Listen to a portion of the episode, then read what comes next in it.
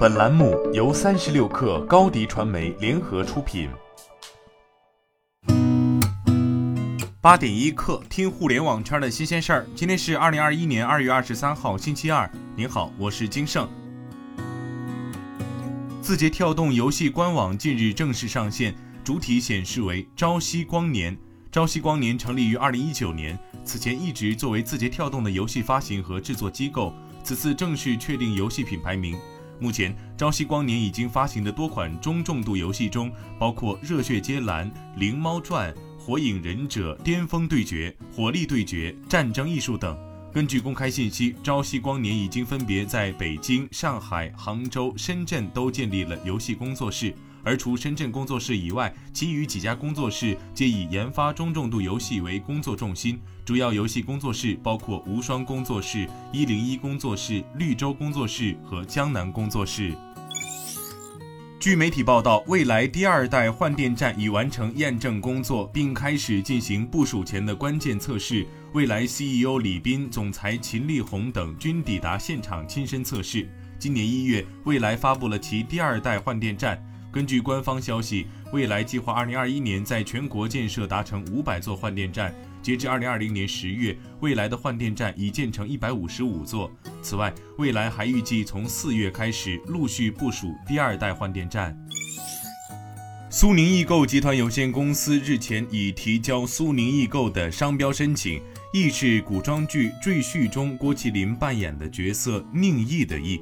目前，苏宁易购的苏宁易购专场已经上线，用户登录苏宁易购 App，搜索苏宁易购即可到达。该专场包含会员福利、苏式布行、竹记饭庄、手机数码、休闲零食、家装爆款等多重品类。近日，映客旗下音频社交产品对话吧在安卓和苹果商店均下架。对此，映客方面回应称，我们产品在做优化和迭代。对话吧被称为中国版 Clubhouse，采用邀请制。广州市地方金融监督管理局通报，截至目前，广州所有网贷平台已停止网贷业务，存量业务未清零网贷平台数从二零二零年初五十家压缩到目前仅剩五家。界面新闻记者从业内权威人士处独家获悉，这五家平台分别是 PP Money、民贷天下、AI 考拉、知商金融、恒信易贷。